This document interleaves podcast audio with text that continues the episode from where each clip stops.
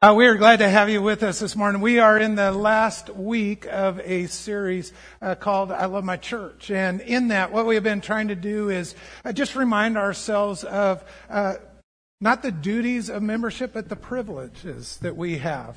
In, in being able to serve the kingdom of heaven. Uh, in, in the scriptures, the church uh, also known as the body of Christ or the bride of Christ. The church is God's A plan for the redemption of the world. The church is the hope of the world. This is the vehicle through which redemption and the good news of Jesus Christ will be shared. It's, it's our job in order to get that good news out. And, and too often in churches, we get wrapped up in the programs and the politics and all the other stuff. And, and none of that, the politics is bad, but the programs aren't. None of that is bad. But we just always need to remind ourselves what our main purpose is. What, what we are called to. Our main goal is to make sure that other people know the good news about our Savior Jesus Christ, right? And, and so we've been doing that, uh, reminding ourselves that when we join this church, th- th- these are the things that we are committing ourselves to. Uh, the first, uh, the profession to the kingdom of heaven is the, the primary uh, action that we take of confessing Jesus as our Lord and Savior. But in our local church, how we say we want to join in serving, the things we say here are uh, that we will share our prayers, our presence, our gifts, our service, and our story or our witness. Our prayers, presence, gifts, service, or story. And over the last weeks, we last couple of weeks, we've talked about prayers and presence, and then last week we talked about gifts and service. Today, I want to talk about our story or our witness. Uh, interestingly, uh, that one didn't get added to the membership vows until 2008.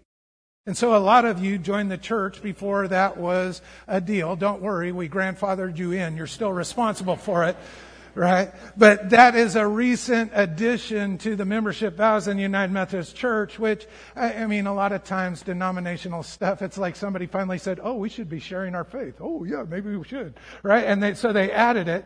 But, um, but out of all the vows, it's the one that people are the most intimidated by, right?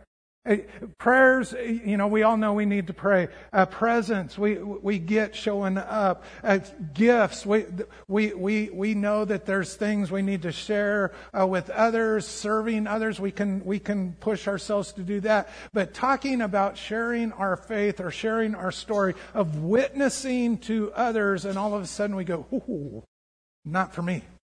And I think part of that is because uh, somewhere along the way, uh, I, I think a lot of us met somebody who gave evangelism a bad name right? They were a little too pushy. They were a little too judgmental. They were a little too in your face. They were a little too uh, know it all and holier than thou. And and so we we don't want to do that.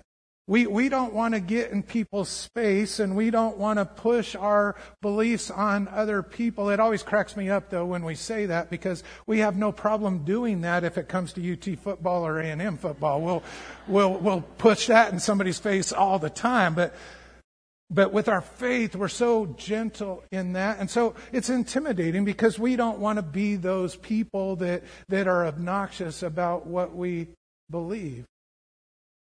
I think the other reason we're intimidated by it is because we're not sure we have anything important to share, right? I know for myself, I grew up in a church that we used to have evangelical uh, weekends, and they'd invite guest pastors in, and it was like a, a, a whole uh, few days of talks and everything. And and they always got these speakers to come in that were like uh, been in prison for 17 years and was a heroin drug addict. And now they gave them their life to christ and now they're le- leading a church of 18 million in, in another country. And they have this fantastic testimony and you're sitting there going well my life is boring. I don't want, i don't have any anything to share right I mean, you, may, you might be like Lori, who, who basically her testimony is I grew up in a family that took me to church. And, and the church loved me, and my parents loved me, and I knew God loved me, and that's just always been what it is. And we think that's a boring story. That's actually a praise God story, right? Especially if you're a parent. Isn't that what we want for our kids? But we're intimidated because we don't think we have something good enough to share. I want to I want to help you in that today that I believe all of us are called to share our story, our experience. The things that God has done in and through us. I think we're, we're, we're called to share that with others. I think it's, it's good for us and I think it's good for the world as, as we share the, the stories of Jesus Christ. In fact, it's, it's a central part of Christianity. At the end of Matthew in the Great Commission, Jesus says, Go make disciples of all nations. Teach them all the things that I taught you. Baptize them in my name, uh, in the name of the Father, Son, and the Holy Spirit. And remember, I'm with you always. From those, that, that was his, his big assignment for those who follow him, for anyone who's a disciple, any of us that call ourselves Christian. That's our assignment to go share the good news of Jesus. He continued that uh, right before he ascended into heaven. We're going to be in Acts of the Apostles. Uh, we're going to be in chapter 1, verse 6. He'd already met him on the mountain. Uh, there, now he's, he's going to be ascending into heaven. These are little, literally his last words to his followers. Verse 6. So when the apostles were with Jesus, they kept asking him, Lord, is the time come for you to free Israel and restore our kingdom? Hold on for just a second. Even with all of their experience of Jesus, they still didn't get it. Right? Basically, what they're saying here is, okay, now that you're back from the dead, when do we get to kill Romans? And when do I get my badge saying I, I, I work for you, right? When, when are you going to restore your kingdom and bring glory back to Israel? And that's not what Jesus came for. And he says, he replied, the Father alone has the authority to set the dates of time of when he's coming back. But you will receive power when the Holy Spirit comes upon you, and you will be my witnesses telling people about me everywhere. In Jerusalem, throughout Judea, in Samaria, and to the ends of the earth. Ben, will you leave that last slide up? He says, You're going to be my witnesses. When the Holy Spirit comes on you, you're going to be my witnesses. And then he, he lists off some cities, and they're not just uh, random cities. He's, he's giving a vision in what he's sharing here. He says, In Jerusalem, well, that's locally right? That's where they are. I want you to tell the people that you know. I want you to tell the people that you live with, that you go to work with, that you're part of the community with. Tell, tell, be my witnesses where you are. Judea was like regionally related, but regionally. Uh, that, that's expanding out like the southwest uh, part of the United States or, or whatever. I want you to, I want you to not just do it locally, but I want you to take it regionally. Samaria were the bad guys. He, he didn't just say, hey, I want you to go find good church members that look like you and talk like you and think like you. I want you to go even to the people you don't like. And then he said, and take it to the ends of the earth. And as a disciple, I mean, they were used to being confused by Jesus, but they had to have been confused. Like, how is that ever going to happen? How, how, how am I telling a story, giving my account of my experience with Jesus? How is that ever going to change the world? And I think that's part of what we think is how is my story going to make a difference? Well, if it was just in our power and our story, then you're right. That's not going to make much of a difference. But if you paid attention, he said, when you receive the Holy Spirit, you're going to receive power. And then I want you to be my witness. See, part of what we don't teach enough and what we don't understand about evangelism is we don't want you to be you. We want you to be Jesus. We want, we want Jesus to speak through you. We don't need your opinions. We want the light of Jesus to come through. And when we give ourselves to Him, He gives us word. He helps us to tell the story. Look at pre Holy Spirit disciples and post Holy Spirit disciples. pre fighting over everything and arguing who's most important, post giving their lives to Christ and winning thousands to the kingdom of heaven. It took place, uh, if, if, you're reading in Acts and follow through that chapter into chapter 2, it, it took place in what we call Pentecost, where uh, this idea of going globally, all of a sudden God took care of it in an instant. The Holy Spirit fell on a group of people that were gathered from all nations, and, and the Holy Spirit came down. There was a little licks of fire above everybody's head. He gave people the ability to speak languages they didn't even know. So people from different countries were able to hear the, the message even in their own tongue, even though people didn't know what they were saying. And in an instant, 3,000 people from various uh, uh, surrounding areas knew the good news. And like that, you had a global movement on your hand. Not because of what the people did, but because God did what he promised he would do. We're supposed to carry that out. We're the body of Christ. We're the followers of Jesus. I want you to be my witnesses. You will receive power when the Holy Spirit comes upon you. Well, have I received the Holy Spirit? Well, here's the, here's the test. Do you have the Son? Have you given yourself to the Son? Because if you've given yourself to the Son, then you have the Father and you've received the Holy Spirit. It's a package deal. Right? Jesus is the way, the truth, and life. He's the door. He's the gate. He's the one in which we come through. And once we come through, the fa- we are connected with the Father, and Jesus gave us the Holy Spirit as a gift. We all have the power of the. You have everything you need to be a witness for, for God. He's provided all of that for us. We, we have the privilege, the honor of sharing our story, of sharing our experience with other people. Experience is that, is that thing that is unique, uniquely Wesleyan in our understanding of the importance of, of, of, of experience.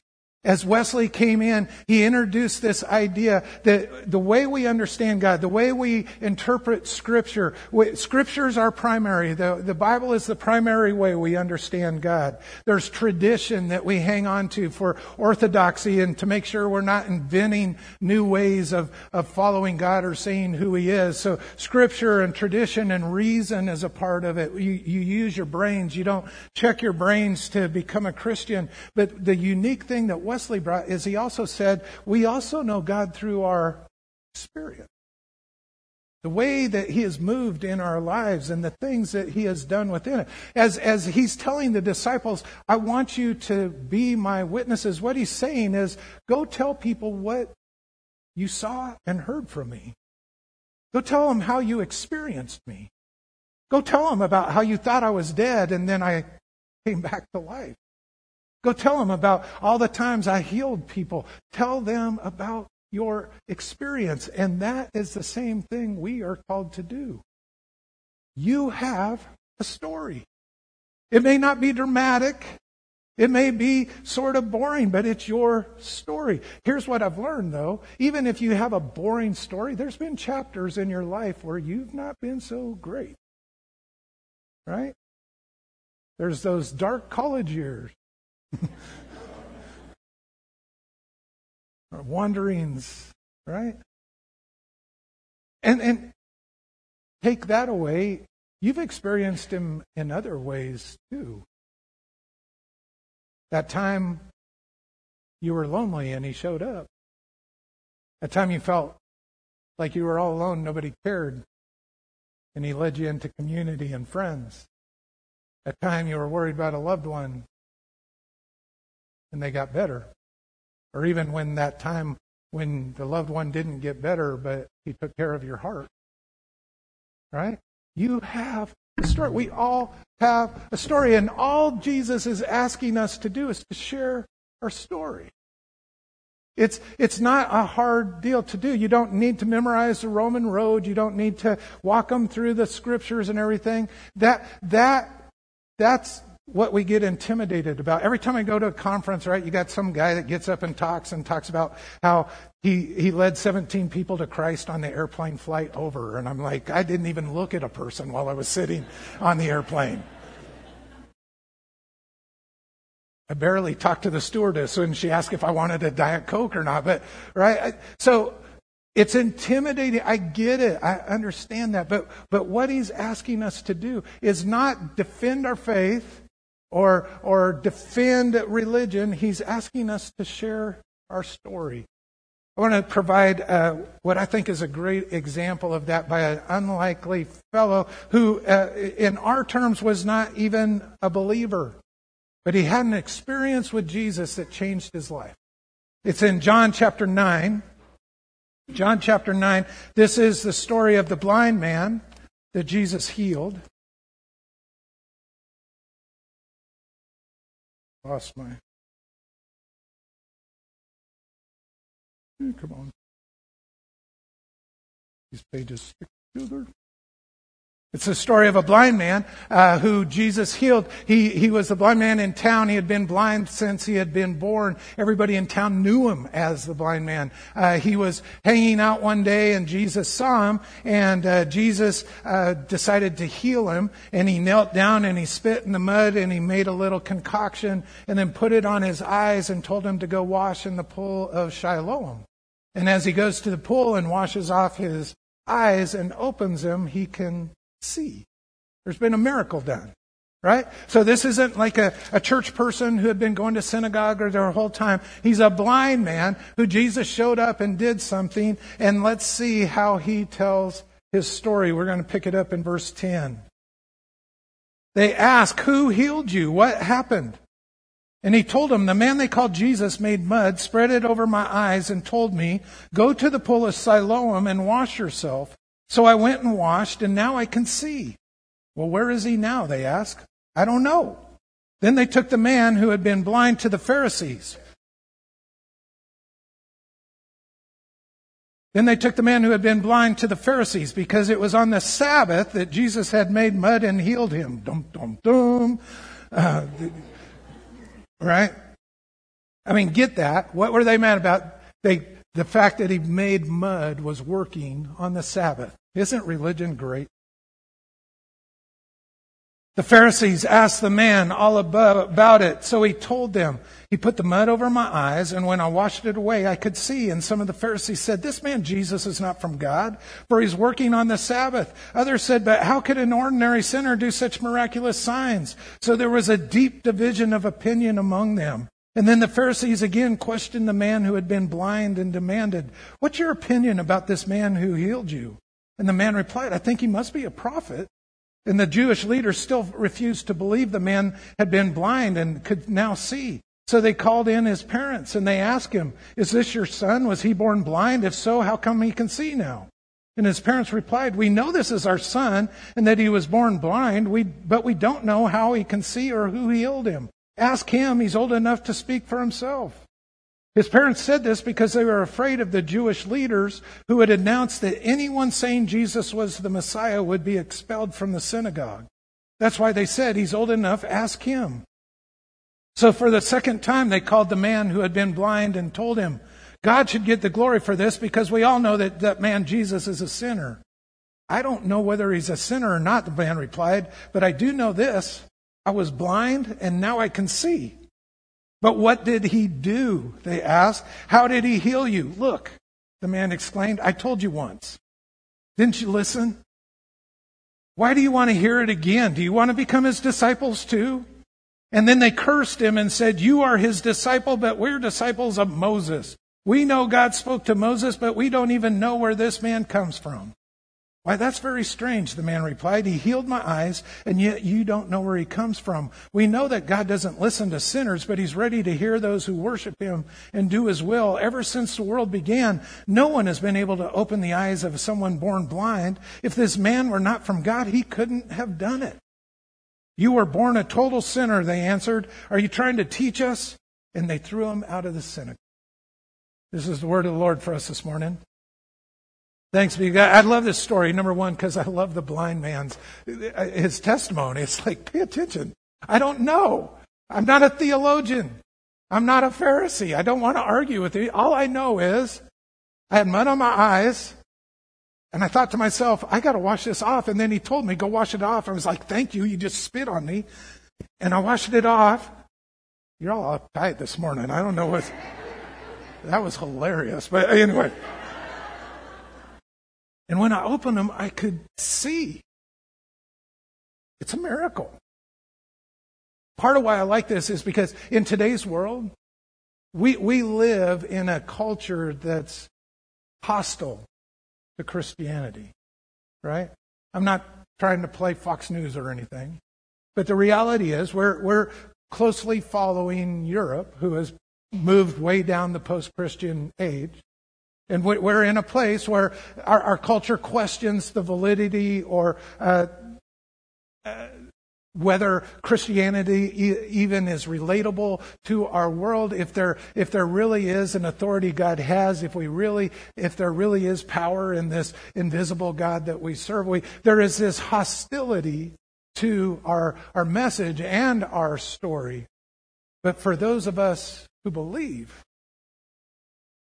we know that God has made a difference, right? You, you, some of our stories, people could argue uh, are, are coincidences or, or, or more medical of medicine or, or, or things like that or acts of kindness, but we know that it's God who gave the physician the blessing that allowed him to be a part of our healing or restoring our health. It's, it's that knowledge that, that we believe Jesus did something. This, this guy didn't have a big experience with God and didn't have a big experience with Jesus. All he knew is that I met him and my life changed. My life changed because of this person. And you notice he didn't get called, he didn't get drawn into arguing. He could have, they were wanting to fight over the Sabbath. He didn't say anything about the Sabbath, whether it was work or not. He didn't get drawn into that. They referred to Moses and we follow Moses, not Jesus. And he could have gotten in an argument with that. And he didn't get into all of that. He just, he kept his message simple. Here's my experience. I was blind and now I see. Now you have a story like that. Maybe not as riveting, maybe not as, as exciting, but you have a story. There is something in your life. There is a pathway. There is a journey you have been on that looking back, and a lot of times it takes hindsight for us to see this, that looking back you can say, you know what? There was a time when I really felt alone and I wasn't sure I was ever going to get right. But looking back now, I can see that God had his hand on me and he guided me exactly where I wanted to be. You know what? I, there was a time when I thought cancer might take me out.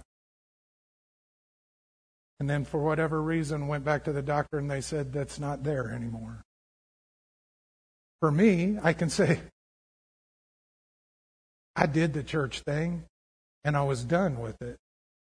And I ran as far and as long from God as I could. And then I met my wife who made me go back to church in order to date her. And she was cute enough, I was willing to do that.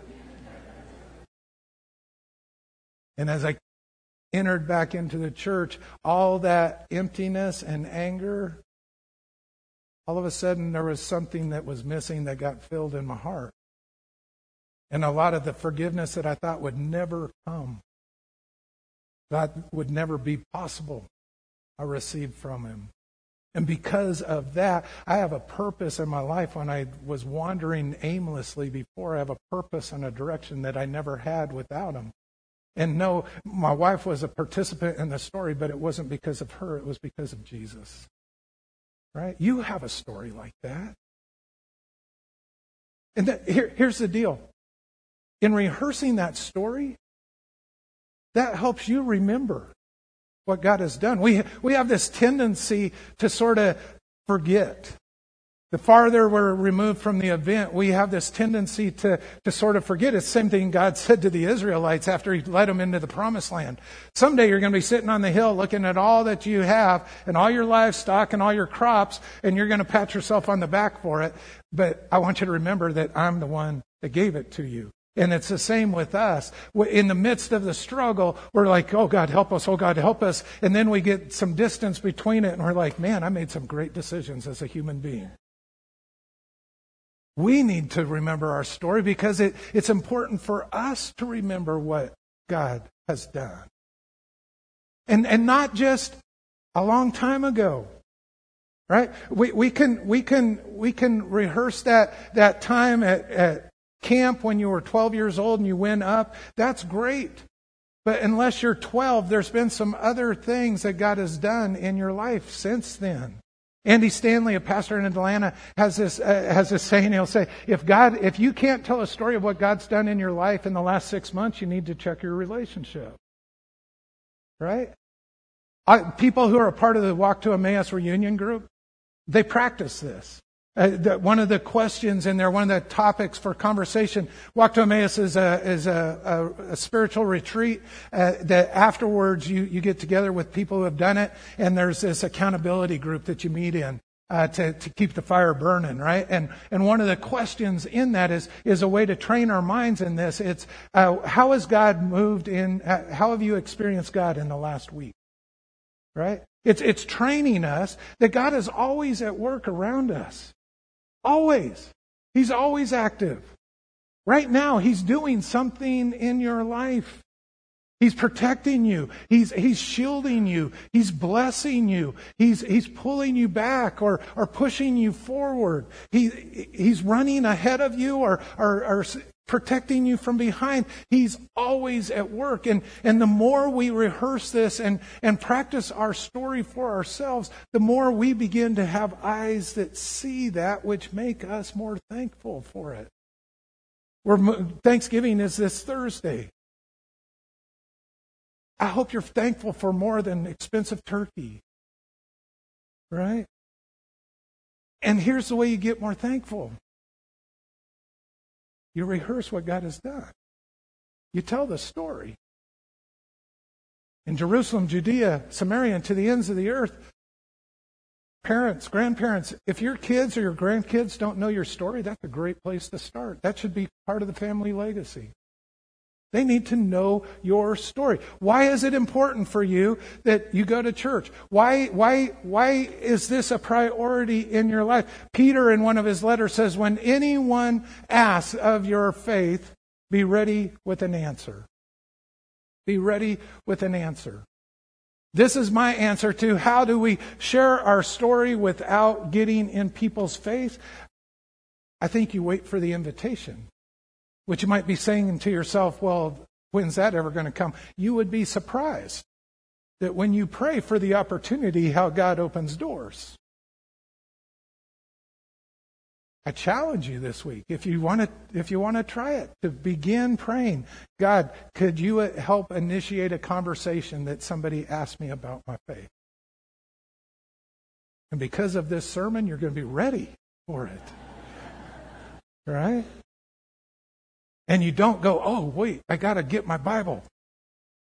You say, well, here's my story. I, I can't tell you a lot about theology and stuff, and there's a lot I don't understand, and there's a lot about God I still am trying to figure out, but this is what I know. I was blind, now I see. I was lost, but now I'm found. I was I was going nowhere. Now I have purpose and meaning. I was carrying a burden of my, my past acts, and now I have a freedom I've never experienced before. You have story. And some folks may not want to hear it. Some may want to argue with me, uh, with you that it's whenever I do a wedding and the family invites me, especially a family I don't know, they always put me at the weird relative table at the reception with some weird uncle who's had some horrible experience in church and he's, it's his time to exercise his demons with the pastor at the table. And I'm like, oh, please. Right? That, that's not necessarily where you want to share your faith. You don't need to get in arguments with people. You just tell your story like the blind man. I don't know. I, I can't explain it. But I can tell you To me, it's a miracle. Right? Lori told this story um, at the Illuminate, so uh, some of you uh, women that went to the Thanks Illuminate event have heard part of this story. But um, our oldest daughter, Sydney, and her husband, Taylor, uh, had a really hard time getting pregnant. And uh, um, for for Denver, and that was several years ago. And as a, as a in order to have a child, they had to go through IVF, and that's a, a in vitro fertilization, and that's a very expensive process. And uh, it took them a long time, and finally, Denver came, and and she's great. She's three years old, and a couple years ago, um, they decided they wanted to try again. But again, IVF is very expensive. They'd already burned through their savings the first time. They figured they had enough to, to try it for six months. And so uh, they had tried it for six months. It was uh, a, a, year ago um, that they, they, they, were there. And uh, at Christmas, uh, Sydney and Taylor were like,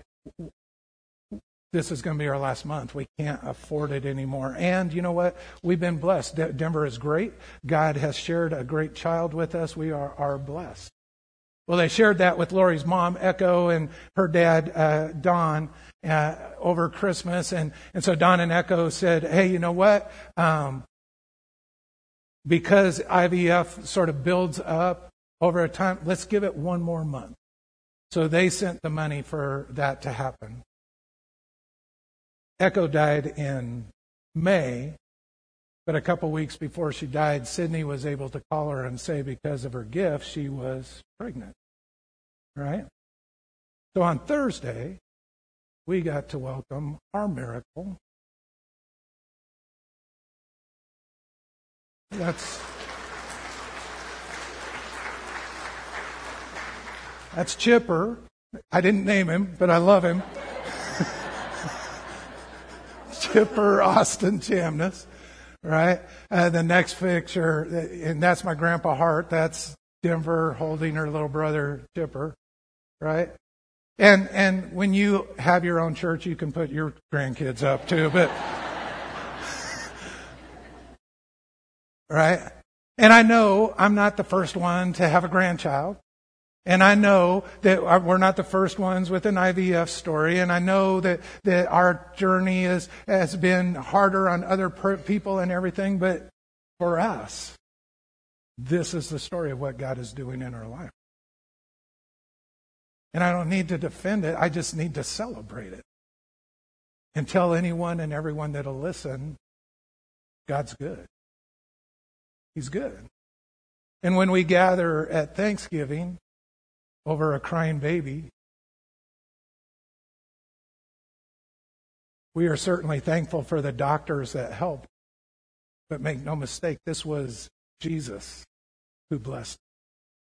Right? You have a story too. And it may be so commonplace. And maybe people have had a more exciting or a better or whatever. It doesn't matter. It's your story. And if you're willing to share it, you would be amazed at how God might use it. Why don't you bow with me? Let's pray.